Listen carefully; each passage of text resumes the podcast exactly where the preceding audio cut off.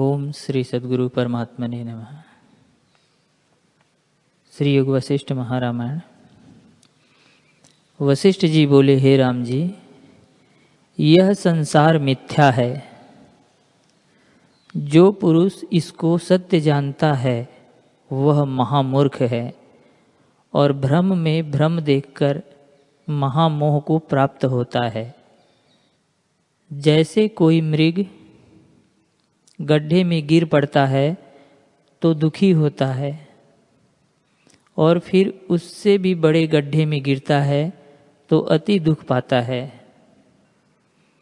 वैसे ही जो मूर्ख पुरुष है, वह आत्मा के ज्ञान से संसार रूपी गड्ढे में गिरता है और उससे अनेक भ्रम देखता है। एक स्वप्न के बाद दूसरा स्वप्न देखता है।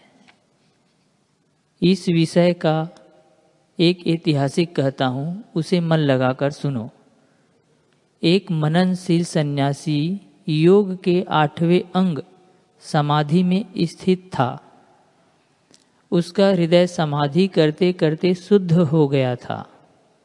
वह समाधि में दिन बिताता और जब समाधि खुलती तो फिर आसन लगाकर समाधि में लग जाता था।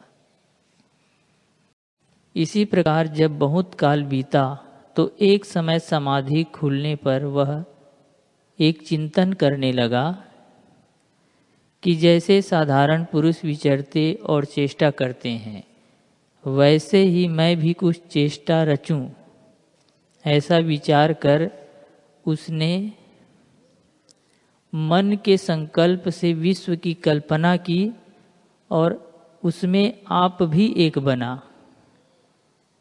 उसका नाम झीवट हुआ। निदान वह मद्यपान करता और ब्राह्मणों की सेवा भी करता। चेष्टा करते करते वह सो गया।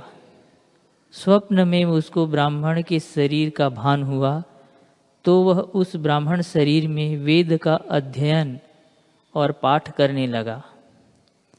ऐसी चेष्टा से जब उसे चीरकाल बीता तो फिर स्वप्न हुआ। उसमें उसने अपने को बड़ी सेना से युक्त राजा देखा और उस सेना के साथ वह राजा होकर विचरने लगा।